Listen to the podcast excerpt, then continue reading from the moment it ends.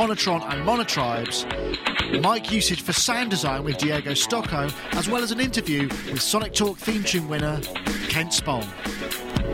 Sonic Talk is brought to you by Yamaha. Please do check out their W24 and C24 Pocketrak recorders and by Mac Pro Video. Save 20% on all downloads by visiting sonicstate.com forward slash MPV.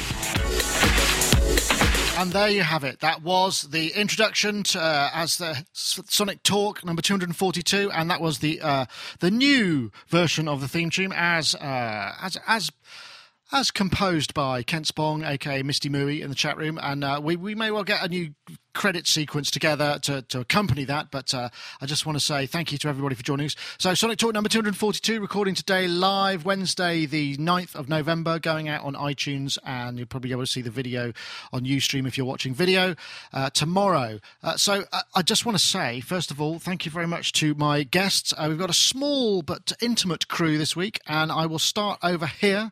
Uh, we'll start to my left, as is customary, left and right. And we'll say hello to Mr. Mark Tinley likebeing.com. How are you, Mark? You got the video camera all right? I did. Thank you very much. It's good, isn't it? Yeah, it is. It's not see, bad. I can see my own image in there. It's very good quality. Well, anyway, Mark, good to have you aboard. Haven't had you for a little while. I hope you you've been busy and um and, and up to no good or or good. Which is it? Um, I haven't. I've been uh, running around looking after sick child actually. Ah. So um, back and forth to the hospital a lot. He was in hospital for a few days and then um, he's been off school for a week. So I've been being a good dad and watching things like Grandpa in My Pocket, which I have to say is the most bizarre program, especially given that the actor in Grandpa in My Pocket was somebody who I remember sort of looking up to when I was a small child, his age child myself, and sort of he was in a program called When the Boat Comes In or The Likely Lads or something. So, so he was sort of like this. Uh, he was like this Beatles kind of cool, kind of Newcastle-y kind of thing, feel to it, you know. The mighty fool. Yeah.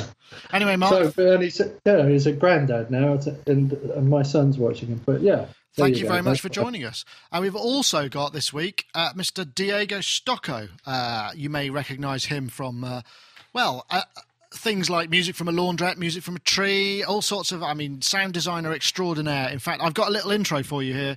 Diego, I was going to play it again just because. Uh, all right. Hold on. If I could just refresh this, I think it does something. It goes. Oh. there you go. Just wanted to play that for you. I'm going to have to shut that down because it's going to start playing. And just, just to clarify, I'm not trying to make music from leaf blowers, but there are people right now cleaning oh, the backyard of my neighbor. Is? Right. It's always the way, isn't it? Isn't it always? I can hear that. I thought it was a lawnmower, but okay, right. I missed your Seriously, conversation right at the beginning. 8, 8 p.m. here, and they, I don't know It's insane. well, when the weather's hot, you got to start work early. That's what I say. It's true. It's true. And I never quite understand why people blow leaves. Why don't they suck them up? I don't get that. Why? Why do they have leaf blowers? Why don't they just suck them in a vac- big vacuum? I, ha- I have the same question because seriously, for a gallon of gas, they move the leaves this much. just hmm. they keep doing that for an hour. yeah, crazy. anyway as the chat room says, still owns the music world. Excellent. Right. Um, well, I want to say thank you very much for joining us. First of all, um, very much appreciated. I know Diego, it's early your time, so I'm guessing. Uh, are you on, I hope we haven't dragged you out of bed too early. Are you on an early kind of morning um, regime at the moment? I half and half. I mean, I'm trying to wake up as early as possible, but uh, yeah, I usually wake up around this time. But it's okay. I mean, it's a pleasure to you know join the podcast again. Great. Well, it's always good to have you. What What have you been up to recently? I noticed. Um, I was looking at some various things. You've been. Uh, did you Did you uh, speak at Moogfest? I saw something on your site saying that you were. Yes. Yeah, that was uh, amazing. I mean, the the festival. It's uh, incredible. First of all, because there's a lot of artists, the lineup is great, and the vibe was amazing. A lot of synths around, you know, Moog synths. And uh, I did a couple of panels. Uh, Eric Persing was the moderator there, so we did one that was a convergence of uh, hardware and software, um, and there was a Tara Busch uh, as one of the yep. panelists as well, and Mark Doty, and then uh, Amos Gaynes from uh, Moog. Uh, and the other one was uh, Mavericks of Sound Design, where we were kind of discussing what's involved uh, in being a sound designer, mostly the madness of being a sound designer, dealing with clients sometimes, and things like that. But they were very fun. It sounds great. I'd love. I think one day um, we'll we'll have to get out to Moogfest because it's going to be. It looks like a great source of just content for people like us going in. Yes. A lot of people uh, because I'm a friend of Mark Doty's. He he uh, got involved in our Sonic State uh, in our top 20 greatest synths. So we, we oh. kind of stay in touch. And I've just, just been seeing his kind of yeah, just been talking to you know Stevie Wonder or you know all these kind of massive synth loomer. Yeah, just met so and so, and he just said it's crazy, and it's because he's he's like a curator, isn't he, of uh, of some description. I'm not entirely what sure his what his job is. Now is working uh, with the Bob Moog Foundation. Is uh, responsible for the archives and basically putting together um, everything that Bob Moog left in terms of uh, designs, uh, schematics, uh, ideas, and everything. Because they're getting ready. I mean, they're ramping up to eventually create the Museum. Yeah which will which will be an amazing place you know where you will see a lot of things uh, and you know hopefully inspire also the new generations about the power of ideas you know? Yeah i mean that seems to be the idea. Uh, i think it just kind of uh, it just sounds like a great project. And it's got a roadmap. I mean looking at the models and the 3d stuff of the uh, uh, of the museum museum in ashford it looks oh it should be a museum shouldn't it? I think actually. Yeah, yeah, yeah. Not a Moog, yeah. a Moogseum. If, uh, yeah, oh, yeah, oh, right, I got right, you. Yeah, yeah, yeah. yeah, you and you, you having just come back from the Moog festival. You know said... what I can tell you? I can, I can save myself by saying it's my accent. I'm sorry. I, I thought it right, but my mouth can't say it right. well, I always, whenever that comes up, I always bring up the argument of Moogafuga, not Mogafuga. Moogafuga right, scans. Right. Mogafuga does not scan. Anyway, I'm not going to get. Well, let's not go there. But it sounds like you've been having a lot of fun. Anyway, um, yeah, and we, yeah it we, was freezing cold though. Oh, was it really? Everything. Oh, it was amazingly cold. I mean, those two days, especially coming from California, it was 40 degrees. Uh, it was like six degrees uh, uh, Celsius there, and you wanted to walk because the the Moog Fest doesn't happen in one place it happens all over the all over the city of Asheville. So you go from one uh, auditorium to another place that might be outside, and right. then there is another, and, and, it's very nice because the city itself has plenty of things to see. So you want to walk outside. But I was trying to. You're wearing a kind of big hat. I was wearing everything I had in my suitcase. Wow. Okay. right. Um. I think what we'll do is we'll get started on the uh, on the topics, and maybe we'll come back to a bit more about because um, I've, I've I've gauged some topics that will allow hopefully allow you to kind of integrate some of your current and past mm-hmm. work into into that as well. So let's start with the first one, which is the new monotribes. The sorry, the new monotrons from Korg. I'll just play the video.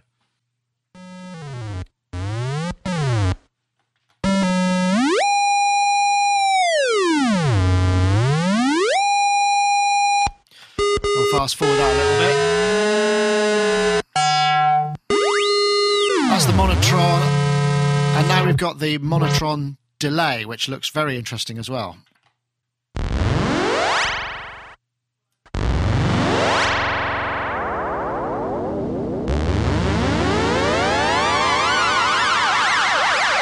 Right, I won't play all of that. That I like the last one. That really sounds like sort of 1950s science fiction EMS uh, VCS three or something. But uh, I mean, great news. I mean, it sounds like they've got uh, uh the, the, first three topics kind of joined together, really. But because this has in fact got the uh, the two new monotrons from Korg, uh, which are the Monotron Duo and the Monotron uh, delay, which sound, uh, you know, the, the, the initial Monotron was the MS20 filter, and the they say the Monotron Duo features two analog f- oscillators and an edgy X mod, which is supposed to be taken from the MS, uh, the sorry, the Monopoly, and it just seems like, I mean, three of these, and you know, Surely, haven't you got a synthesizer to, to die for there yet, or does it? How, how do you think, Mark? Have you got a Monotron, Mark? I haven't got a Monotron, and I kind of knew about them from just the discussions you and Dave have been having about them, and Rich as well, I think.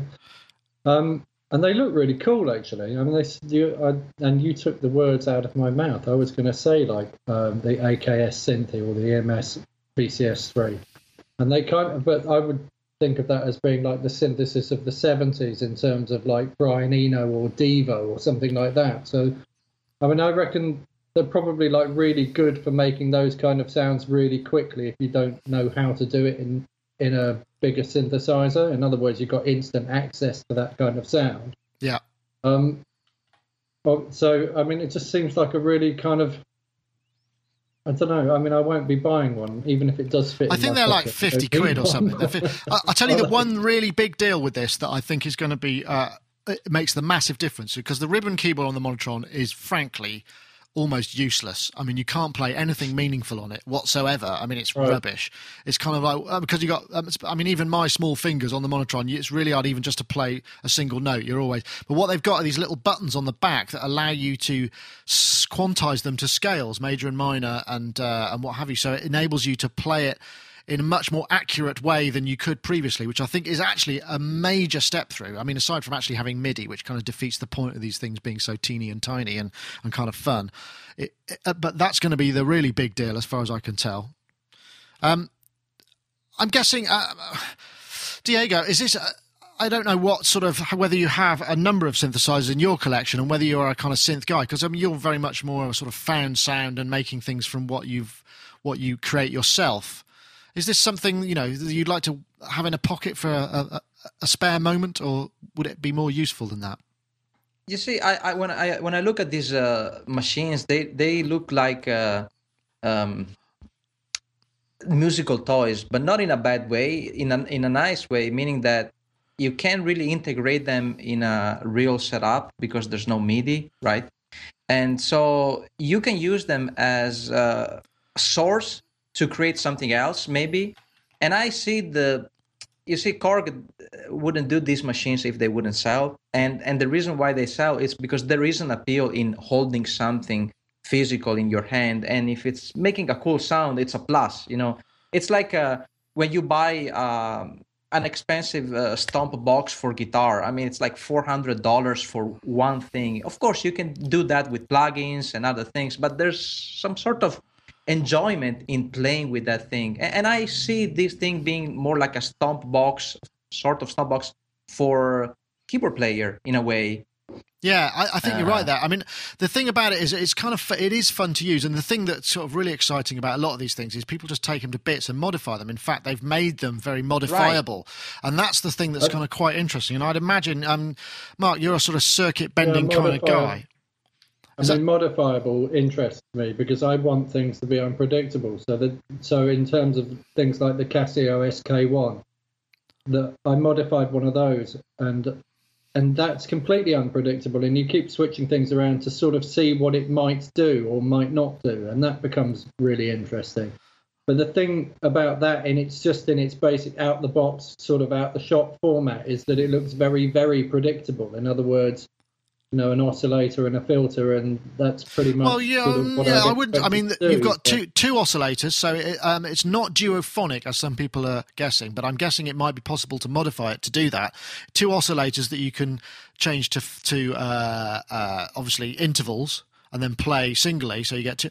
But it's also got this cross mod thing, which in terms of monopoly world created some. Oh, it made some. Yeah, it made it some does... pretty powerful noises, and it made one of my favourite noises as well. That kind of like detuned oscillators against each other with that other sweeping thing going through the middle of it, which basically sounds like several radio stations on shortwave trying to transmit something to you all at the same time, and then that cross modulating kind of thing that happens. So I love that noise, absolutely love it. But I, would you would you spend you know, fifty quid on it? I suppose is the answer. I mean, I'm guessing they're fifty quid. There's other ways of making it which are more unpredictable. That's the thing. If I if I could get in the circuit board and mess around in the back and fiddle around with with it and make it do unpredictable things, I might buy one. But I have an inkling, having watched the second video, I think, which showed a chip on a board and how to uh, make it MIDI that that chip is very much and all the circuitry is kind of packed into that chip and i'd want to like get inside the chip and dig it well the uh, very thing that there are if you at. if you check there are an awful lot of modifications that people have done for the original monotrons i mean the, the next thing we were talking about was actually the monotribe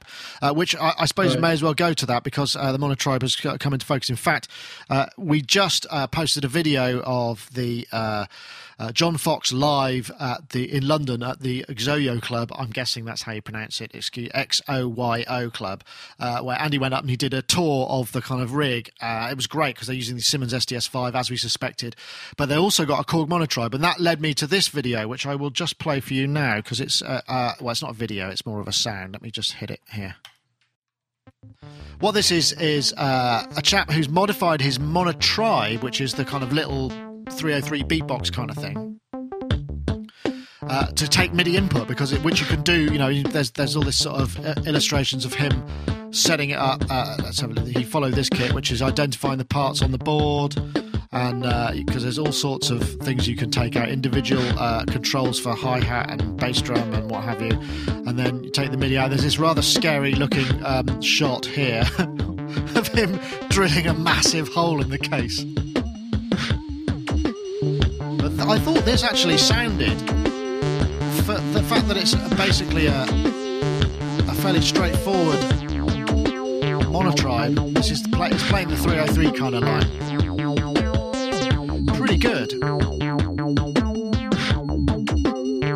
Anyway, uh, this what it was really to do. This was this is uh, sorry, I should say now. Uh, this is by a chap called uh, uh Next Door Ninja on uh, on SoundCloud, and it's called Knob Soup. And uh, great, Next Door Ninjas, great name, isn't it? Fantastic. He's got a load of other tracks here, a load of tracks here, well worth checking out. He's got quite a bit of, he's got a nice sort of simple musical kind of uh, taste there, and it works out really nicely. But I was going to say, uh, I mean, really, yes, uh, to all this modification, and we've sort of been speaking about it before. But what really kind of struck me more than anything was, I mean, we're all in the business of molding and making our shapes, right? And isn't yep. the whole idea uh, really? Yeah the same. This is the same thing. It's just taking the electronics and modifying them to create something because we tend to but, work within the scope of our own tools generally. But the, there's one thing to be said. I mean, obviously there are people that love to do modifications on instrument, there, but there's also a number of people that just buy an instrument and would like to make music with it right off the box. Yeah. Uh, and and so the the the thing about these machines is that I would use them more as a starting point connected with other things because by themselves they do they they have a limited uh, number of sounds and you know settings that you can tweak on. And so if you use them as a starting point maybe you can run them run them through an amp or other stomp boxes and things. Maybe you can get something that is more unique. Uh, otherwise pretty much you will end up sounding like what the machine I mean, the machine has that those sounds. That's pretty much it. That's I see. which are which which are good, but after you spend what I don't know a week or one, so, what do you do after that? Well, well limita- band, uh, limitations aren't oh. a bad thing. Sorry, go, Mark. I was just going to say, if one band out there gets hold of one and makes a record like Devo, the "Are We are Not Men, No We Are No, no We Are Devo" album, then I'll buy it. Because I mean, it kind of just all sounded like that to me, and I'd be very happy to hear another band like that or a fresh sounding band with those sounds in it. I love those kind of synth sounds. So I think the thing about this, the Monotribe, uh, when I reviewed it, I mean, it, does have a limitation because it's basically a 16 step sequencer, and that's kind of it. And the fact that you you it's got this crummy little ribbon keyboard on it again limits what you can do with it. Whereas putting MIDI in actually make, means makes it opens it up much more and makes it into a kind of usable mono, monophonic synthesizer that ha- allows you to play more complex things uh, and you know lines that have a meaning, which is kind of something that was demonstrated in the by the Next Door Ninja track, and that's the kind of thing that I, I, I was really talking about.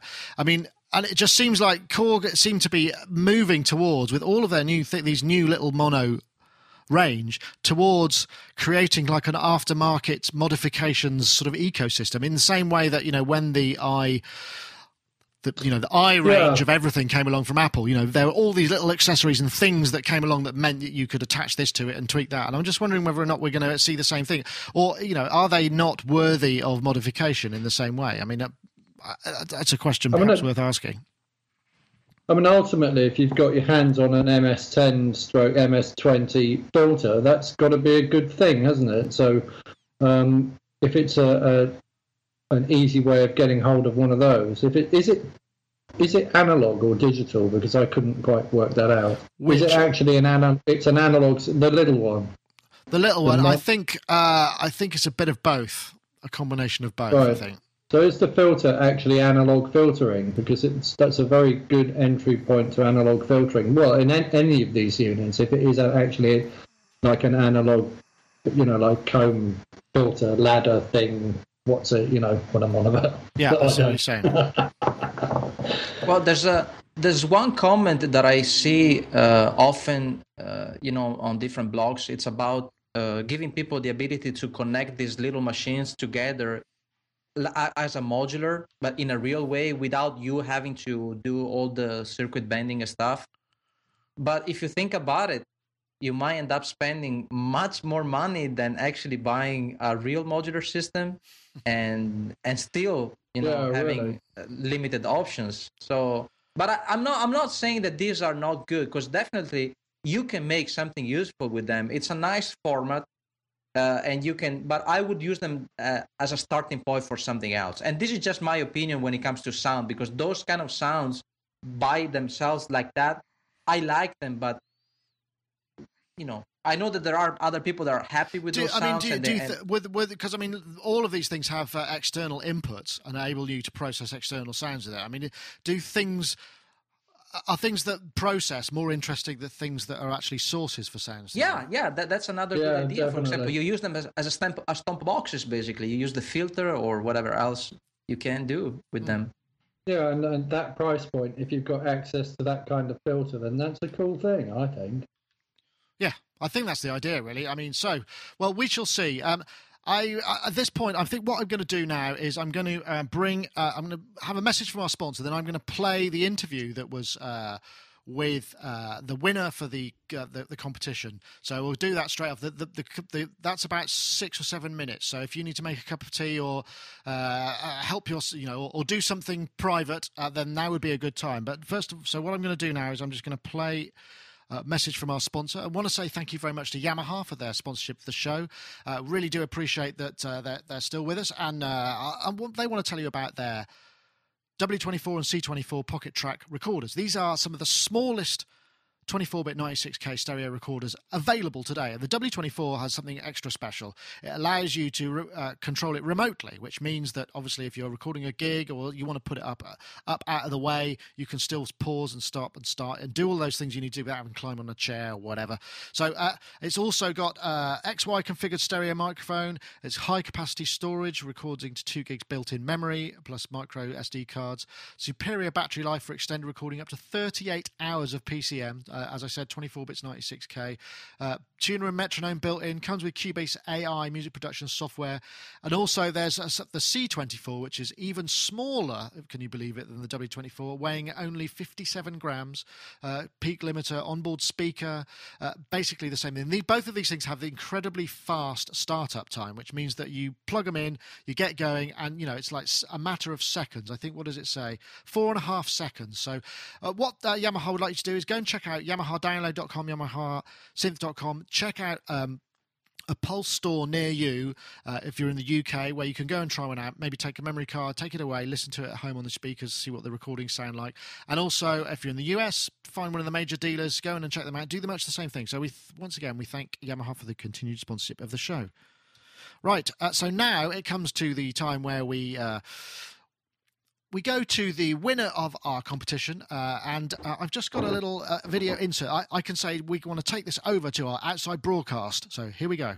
So I have with me the competition winner. Uh, if you were around last week, you will have heard that we uh, we announced the winner of the Sonic Talk theme tune competition, and I have uh, with me on the line Mr. Kent Spong, who's otherwise known as Misty Mooney, Misty Mooey, who created the choir sound that you heard there. Kent, you look like you're basking in the glory of the winner of winning. Um, how will you use your head torch? This is what I want to know first of all.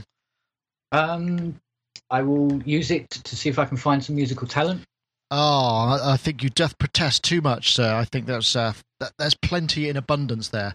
Mm. Right, I can see you've got a very tasteful selection of uh, analog synthesizers here uh, behind you, but I think we're going to focus on the theme tune for the time being. So tell me, what uh, what did you use? We speculated that it was going to be East West Symphonic Choir. Am I indeed correct? Uh, you are indeed correct. It was symphonic choirs, yes. Um, so, by the mar- marvels of modern technology, we can allow. Uh, we've actually got two Skype connections, and one of sending your desktop. So, um, uh, tell me a bit about what's going on here. It's on a PC, right? Standard PC, uh, eight core, uh, and of course we have uh, Cubase Studio Five running.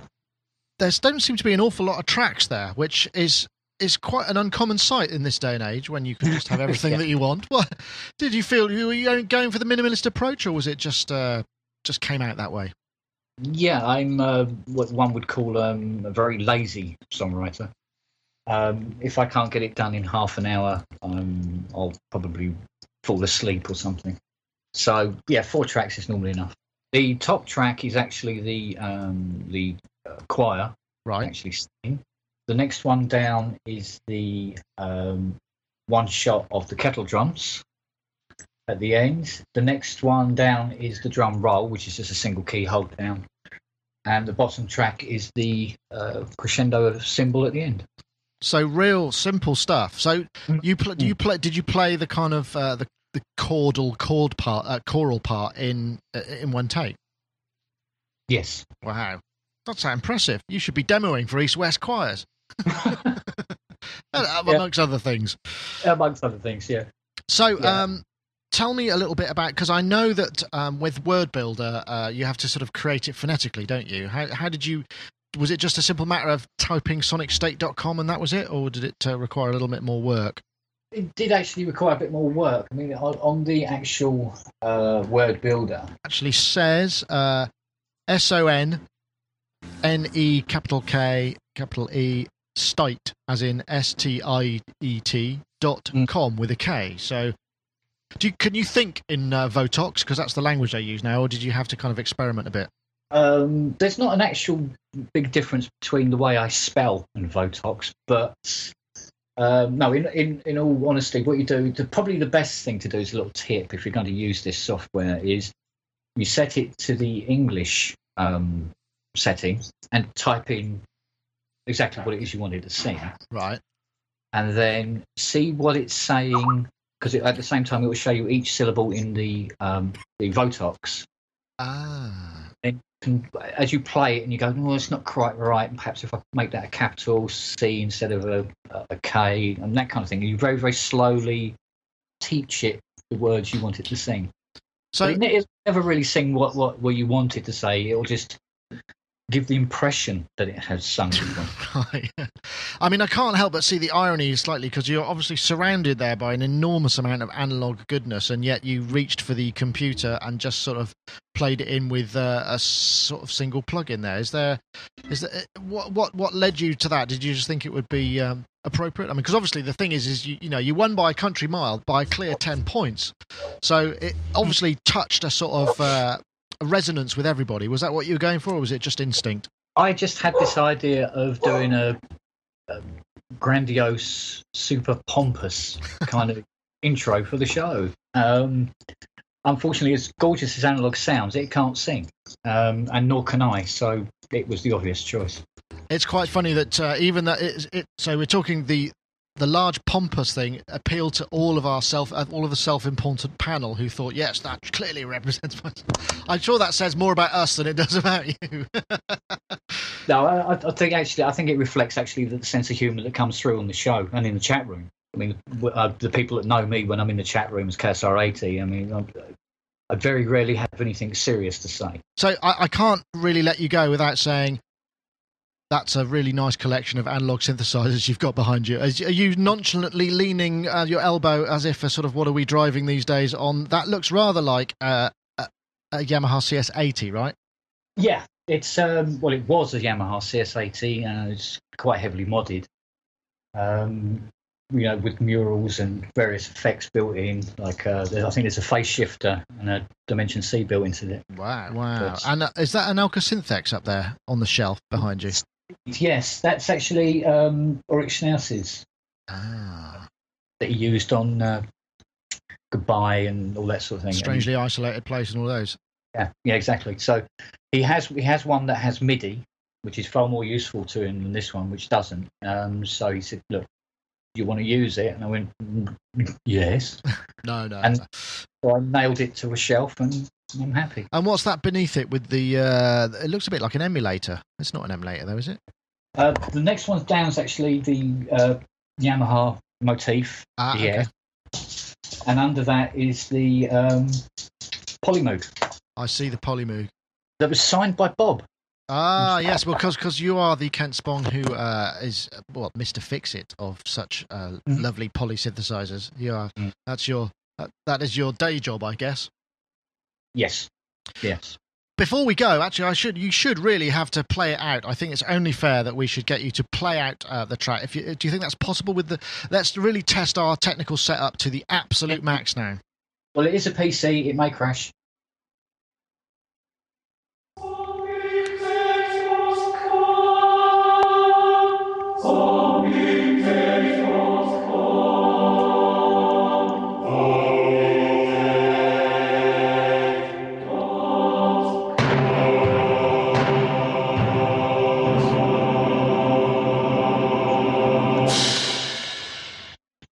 Anyway, Kent, thank you very much for joining us, and uh, we're going to go back to the uh, back to Nick in the studio.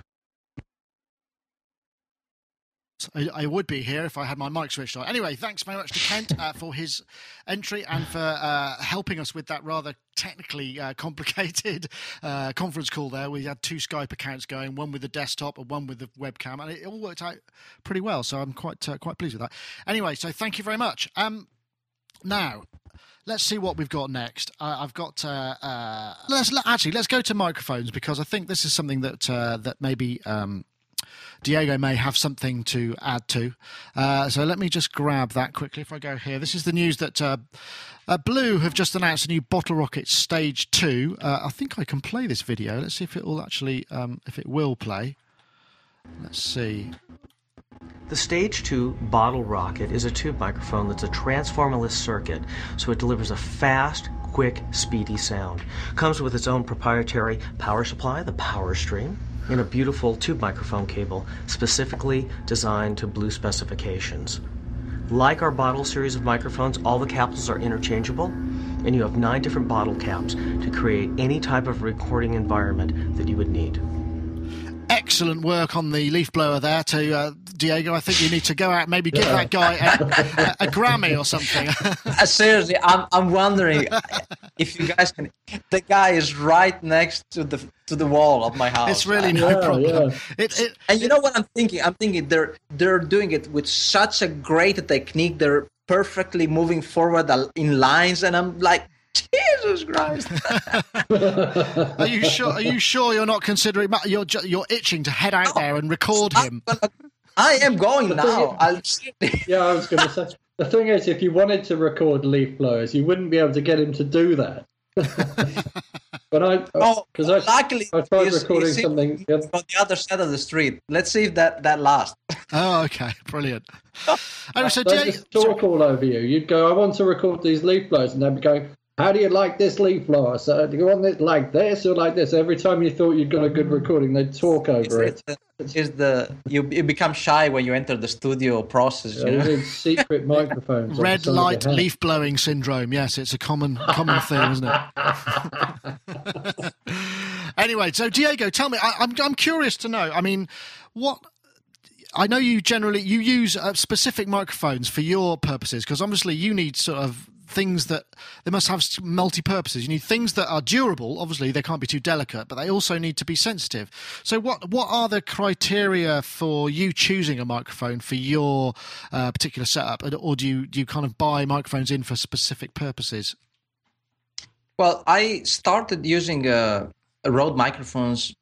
I don't know back in 2002 or 2003 and I got one just because it was affordable and I and I had my Neumanns but I didn't want to use them for you know the most extreme experiments, and then after using them for a while, I realized that they they sounded very well. I mean, they have uh, good uh, frequency response, which is uh, uh you know you don't want to have any color when you're sampling, and so they have this uh, frequency response which is kind of flat or I mean, not super flat, but not doesn't have any peak or anything. Yeah. And so I just I just started using them, and then later on, when they started releasing other models like the NT6, uh, which I attached to my fingers from Music from a Tree, I realized that the the practicality of a microphone it's also a major uh, aspect of uh, what I need. So yes, there is the sound, but there is also how can I use the microphones in a more dynamic way because uh, I, I, don't have a very good relationship with microphone stands because I tend to break them because I want to do things fast and then there's these 500 knobs and things to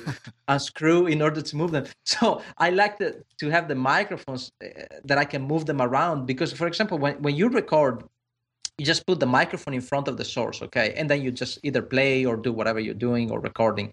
But it's a very static relationship if you think about it between the microphone and the source.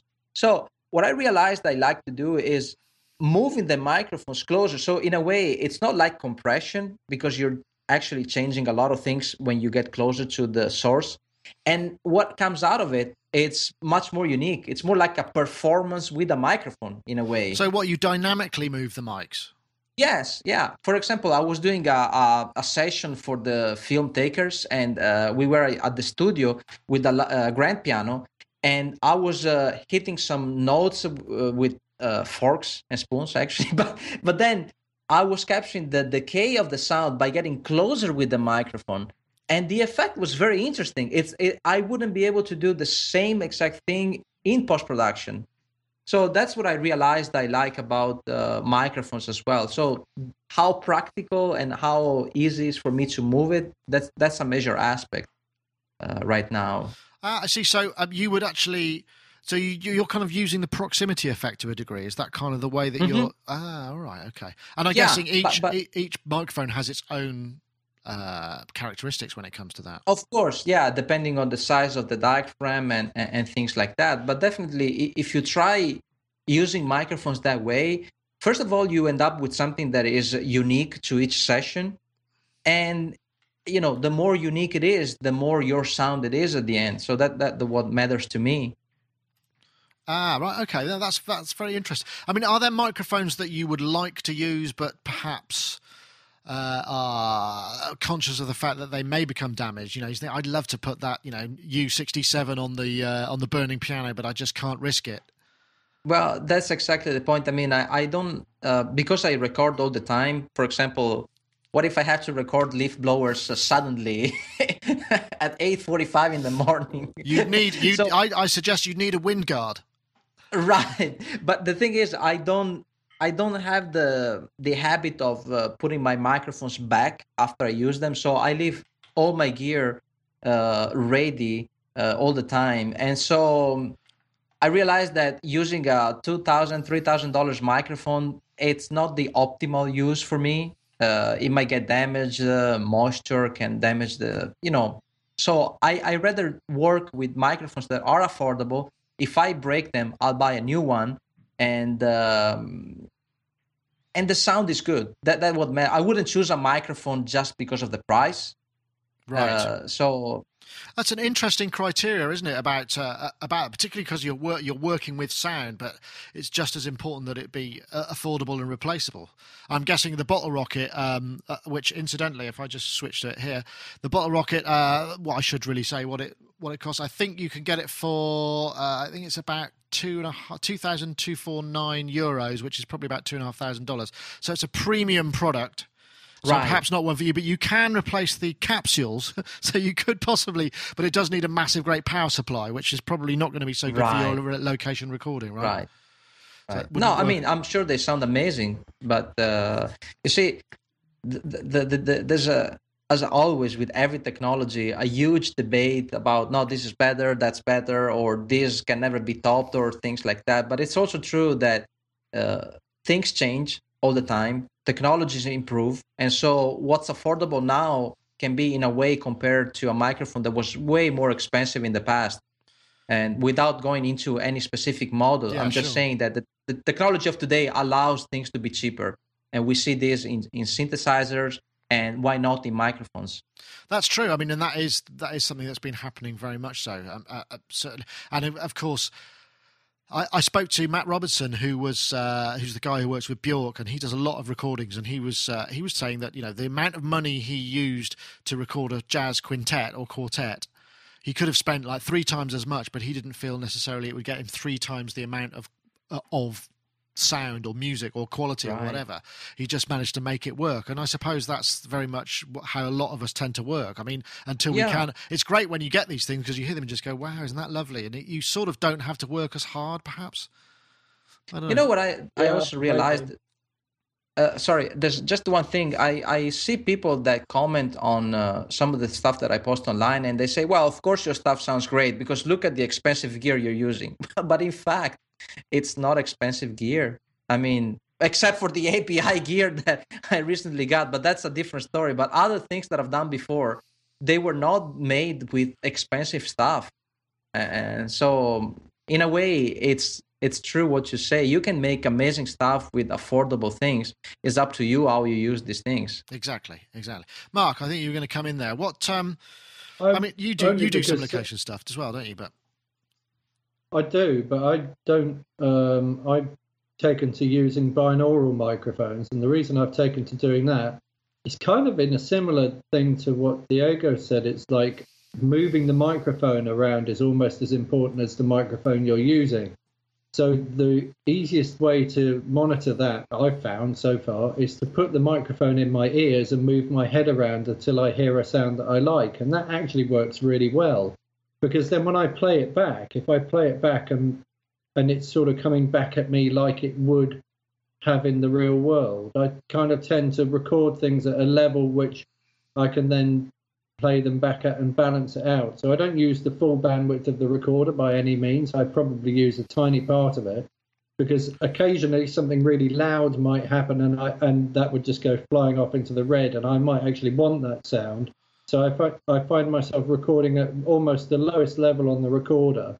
And the way I set my level is I will uh, shout as loud as I can. And then if that gets close to over, that's okay. Then I might be recording something really quiet and not using any of that bandwidth at all, but then moving my head around to find out where it sounds good. So I literally like hone in on it and go, actually, if I turn my head like this, that reflective plane there and this reflective plane here are kind of doing something to that sound that sounds good and then sort of take it from there. But but does that work more for um, sound? I'm guessing you know proximity is an issue with that because if you've got a loud sound, you don't really want to stick your head in the bass drum, for instance. You know, I uh, would. I'm not thinking so.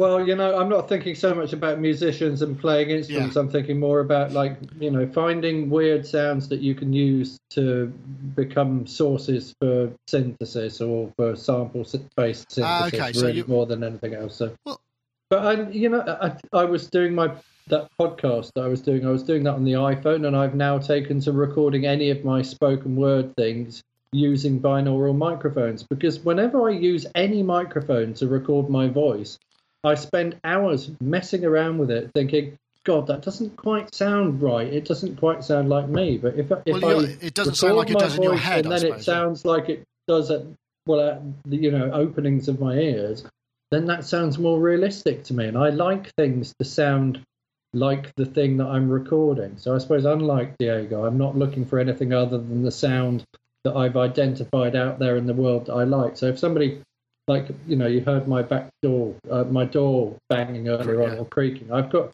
I mean, I've gone around the house recording all the creaky noises that I've liked the sound of and spent time um, making sure that I captured those in an accurate way. So if an accurate way means me sitting in this chair that far away from that door, and I like the sound of that spatial uh, reference on that door, then I'll try and capture that spatial reference as well. It's kind of, you know, it's as much about capturing the space or the not space. It's sort of, a, I mean, what you're talking about is almost like a kind of photographic, a photographic representation of audio. So it's a realism you're after rather than a than a yeah, um, really. than a representation, which is kind of interesting. Hmm. I mean, well, the, actually... the, last the last microphone I bought uh, costs two pound thirty, including the postage from China, um, because I th- and I'm going to buy several of them because I want to I've been mucking around with binaural recordings and dummy heads and things, and I want to create a multi-channel dummy head recording, which I can then decode into some kind of stereo and see if I can get more of a degree of realism than just simply having those things in my ears. But I'm not going to do it with expensive microphones. I'll do it with like you know a dozen cheap Chinese condenser mics. They probably, you know, um, they can if I if I work it right and and and then balance them out with white noise, so find out what their frequency response is as well first. Then I can probably get close to something sounding you know, a that sounds very interesting. Two two pounds something from China, you know. But, Diego, you were you you were just come, you were just going to come in there. I mean, I think you picked up yeah. on that point about the photo- photographic representation.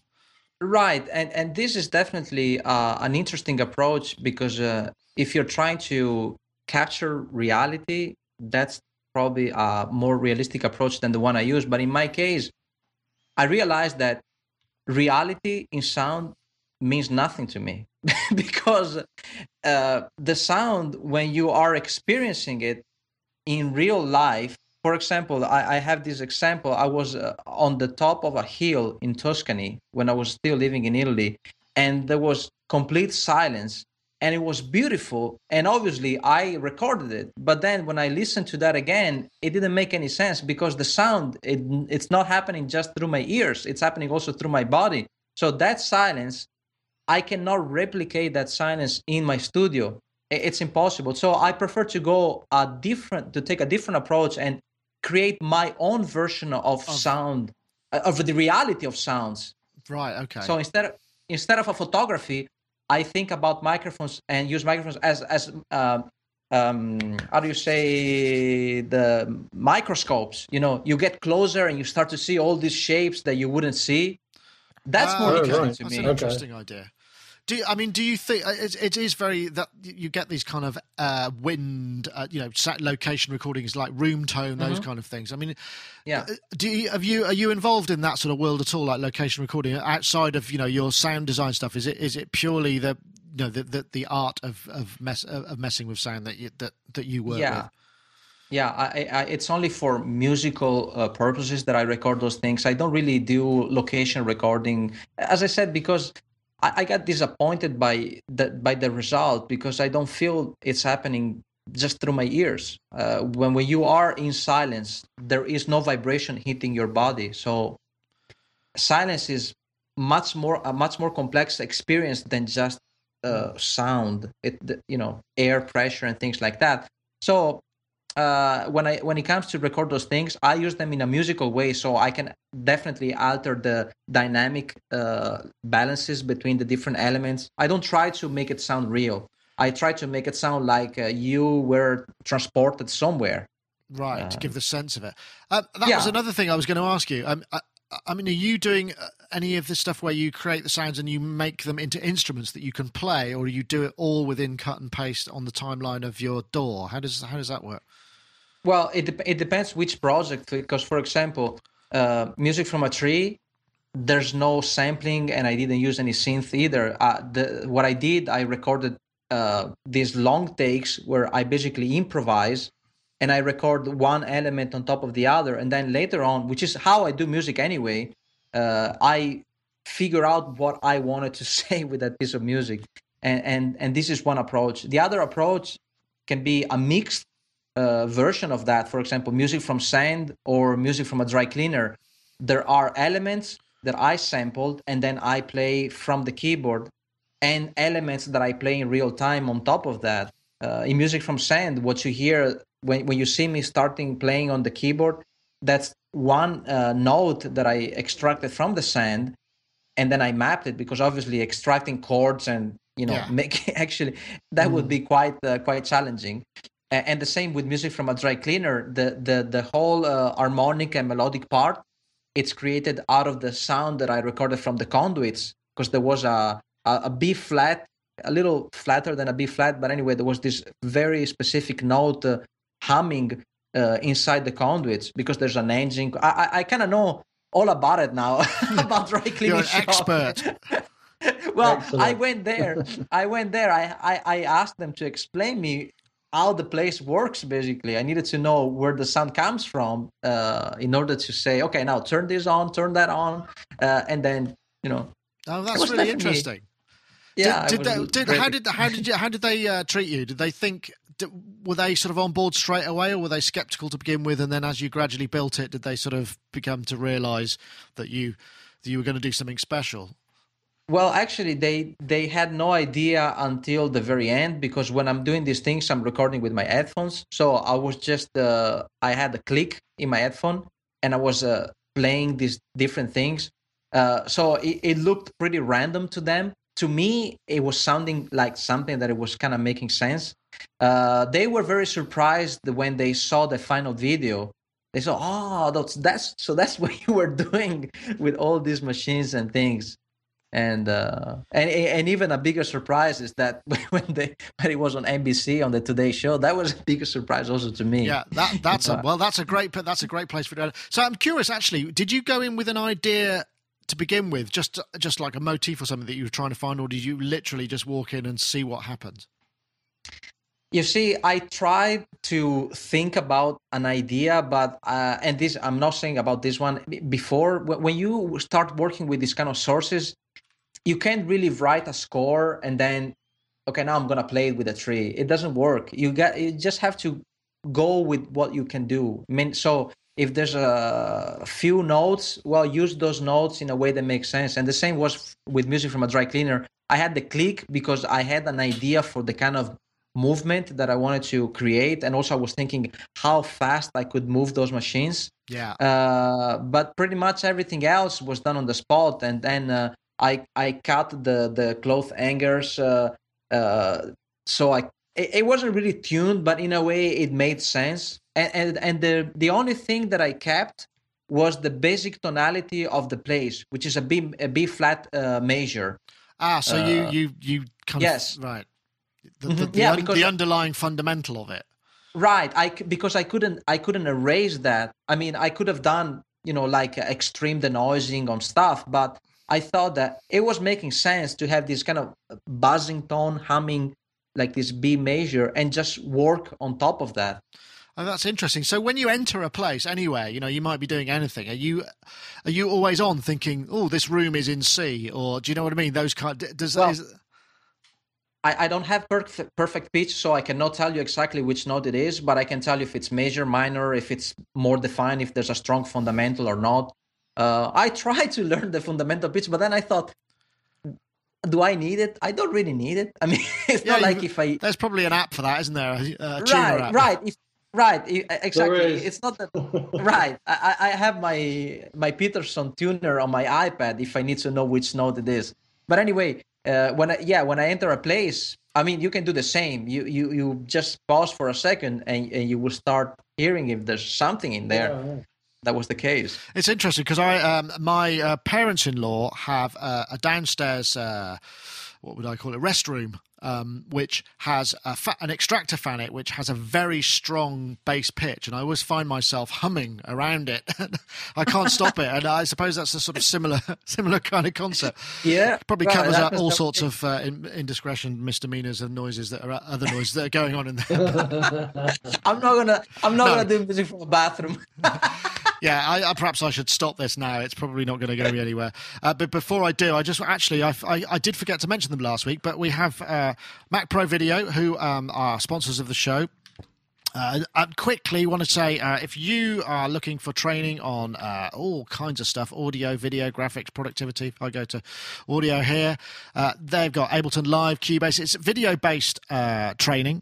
And basically, if you go to the URL, which you can see just there, which is sonicstate.com forward slash MPV, we can uh, get you a 20% discount, which means that you'll save 20% on any single download. So give it a try. Why not? I mean, there's a, a lot of people really rate their tutorials. So um, there's just tons of it GarageBand, Cubase, Pro Tools, uh, Reason, Melodyne, Native Instruments stuff, Reason, uh, was it Sibelius, Soundbooth, Spectrasonic stuff, lots and lots of things there. So do check it out.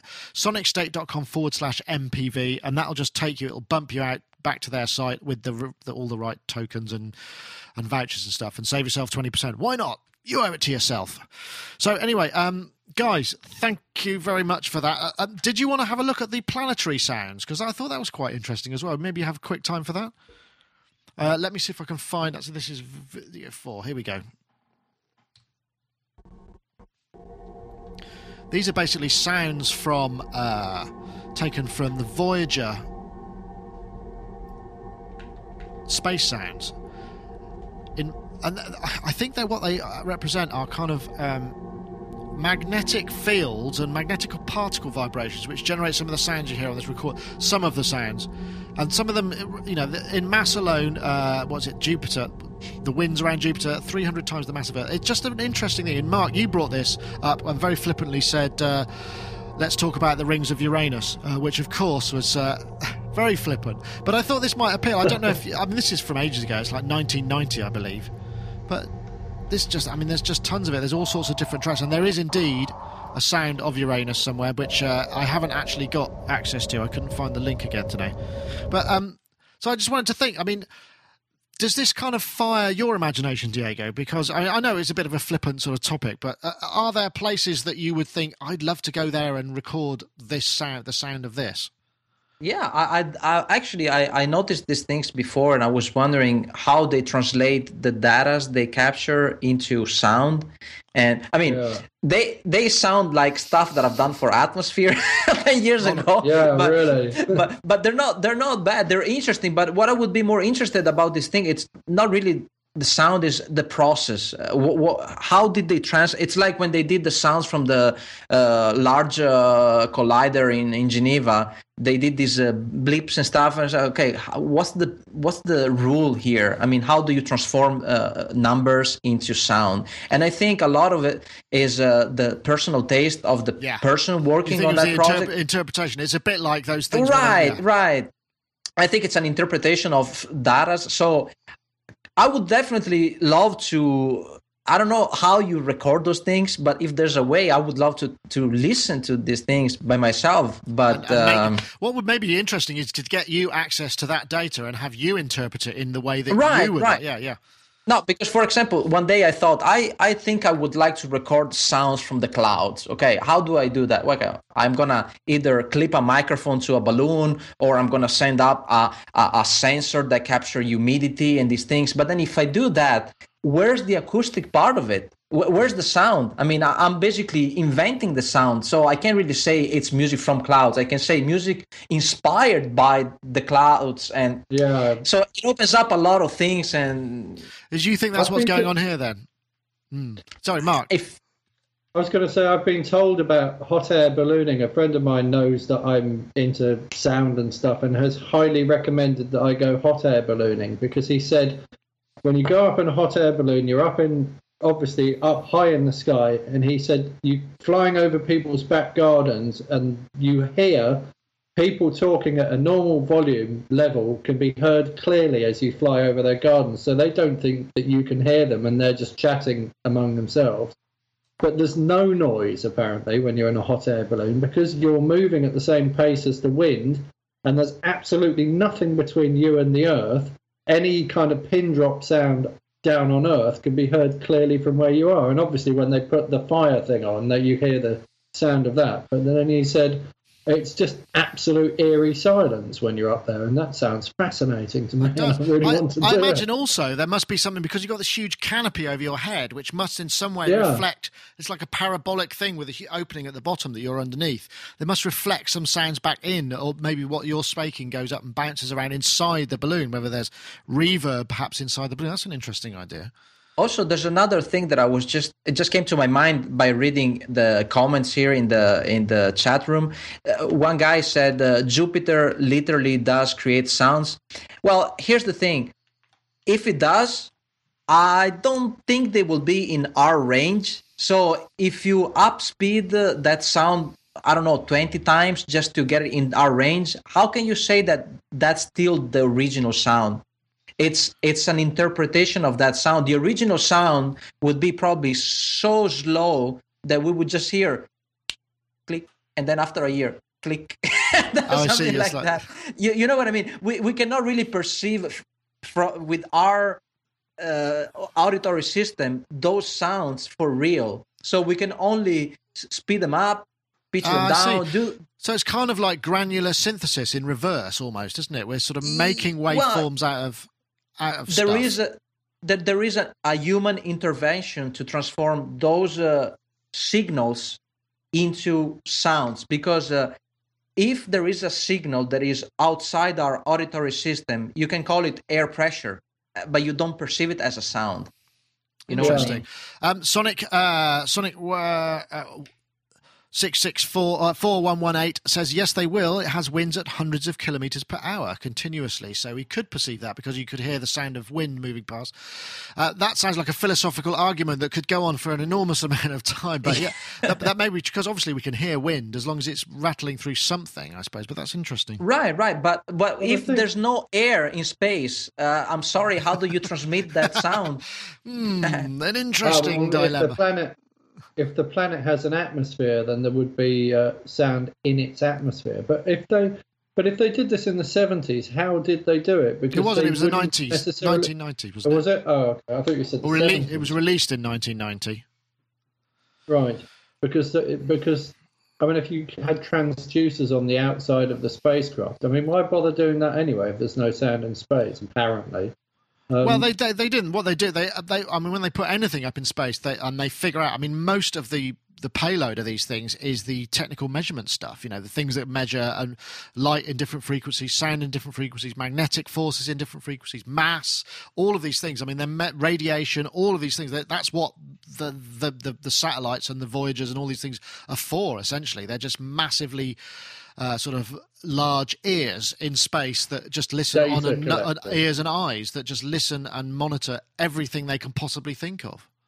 Because right. I imagine a lot of the time, what they did when the first one went up, they probably made a sensor that didn't measure something, and then they saw something maybe at the very bottom or top of that uh, sensor. And thought, "What is that?" And then they figured out, "Oh, that must be some sort of radiation, or that must be some sort of magnetic force, or whatever." And then they right, built right. something to measure that. I mean, it's it's a kind of process. I mean, uh, unfortunately, it costs you billions of dollars each time you forget to include the uh, omnidirectional microphone or whatever it is that you you would need. But it's an interesting interesting process. I, I quite like those tracks because they send me a bit kind of uh, into a sort of a relaxed kind of like yeah they do sound like relaxation so, tapes don't they? yeah. Do you think that's and, what maybe what somebody who made the, but that sounds like it's a human like diego said it's a human decision was was exactly. So you know and, and but then uh, you know and maybe relaxation tapes send me into a relaxed state because i've heard so many of them that are the same that i've now been you know, I have a presupposition that when I hear one, that I'll become relaxed. So it's conditioning, isn't yeah. it? And, I mean, if you were hearing you know, maybe... the, if you were hearing the winds going past at you know ten thousand kilometers an hour and the storms, it wouldn't be a very relaxing sound. I'd imagine it would be. It'd just be like it would probably chaos. It would like grind. It would grind or, um, down the capsule of the microphone to nothing. what about leaf Which blowers? might be an interesting sound. That one. could you could you be conditioned to think that leaf blowers were relaxing? well, hey, possibly. I'm telling you this. I'm telling you this. I, I, I hate them so much that at some point I'm gonna do something completely relaxing out of that sound just to counterbalance the effect. yeah, yeah. Cool. maybe, maybe if you record, what you need to do is record the leaf blowers so that you can play anti-leaf blower sound in your house exactly. when they are playing. Out of phase. I'm playing out of phase. Yeah, that would work.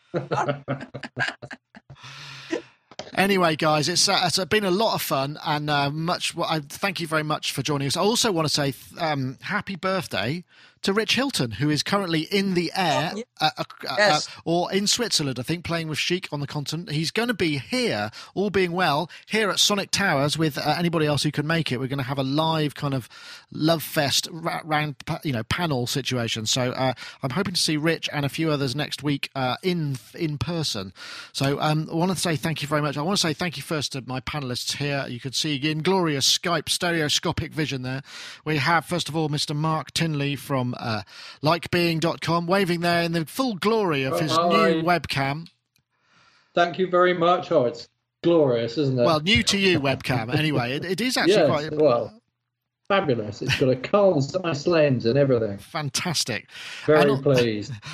and also to Diego Stocco uh, from diegostocco.com, uh, sound designer extraordinaire. And thank you very much for joining us. I hope you have a lovely day. Now you've actually got thank the entire you. day ahead of you to enjoy still. So Yes, I'm going to step out the door and record leaf blowers for the rest of the day now. Excellent. Well, I, am glad we were able to Excellent. help inspire you. So, folks, um, thank you very much, and everybody, thank you very much, everybody in the chat room. Uh, really much appreciated. Um, as ever, your turbo brains have been very useful, and uh, some great comments in there. Thanks, thanks all again. So, uh, we will see you uh, next time, and hopefully next time I might have another um, piece of. Um, sort of how I made it uh, from one of the other top three uh, Sonic theme contestants. So I think what I might do is play out with uh, our theme tune again, just so you can hear it. So uh, I will see you all later. Oh.